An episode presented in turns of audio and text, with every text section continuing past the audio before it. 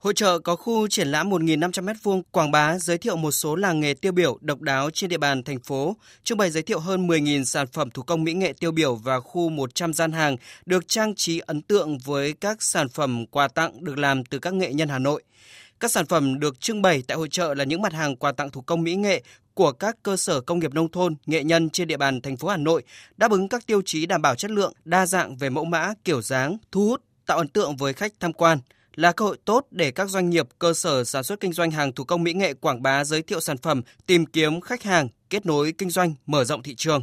đồng thời giúp khách du lịch quốc tế các vận động viên có dịp tham quan, mua sắm và trải nghiệm quá trình sản xuất các sản phẩm thủ công mỹ nghệ độc đáo từ các làng nghề truyền thống hàng trăm năm tuổi của Hà Nội. Bà Trần Thị Phương Lan, quyền giám đốc Sở Công Thương thành phố Hà Nội cho biết: Các cái doanh nghiệp tham gia rất là kịp thời và nhiều cái làng nghề trước khi tổ chức SEA Games cũng đã hối hả để chuẩn bị các cái sản phẩm để cho du khách nước ngoài các tỉnh thành phố trong cả nước biết và hiểu đến 1.350 làng nghề của Hà Nội, trong đó có 318 làng nghề được công nhận là làng nghề truyền thống.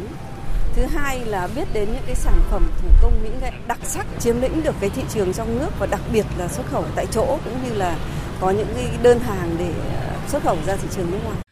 Cùng với hội trợ triển lãm hàng lưu niệm thủ đô, thành phố Hà Nội đã chỉ đạo Sở Công Thương, Sở Du lịch và Trung tâm xúc tiến đầu tư thương mại du lịch Ủy ban Nhân dân các quận, huyện, thị xã triển khai 74 tuyến phố văn minh thương mại, tổ chức chuỗi sự kiện như lễ hội quà tặng, lễ hội ẩm thực và du lịch làng nghề Hà Nội, chuỗi kết nối mạng lưới sản xuất và tiêu dùng bền vững sản phẩm làng nghề truyền thống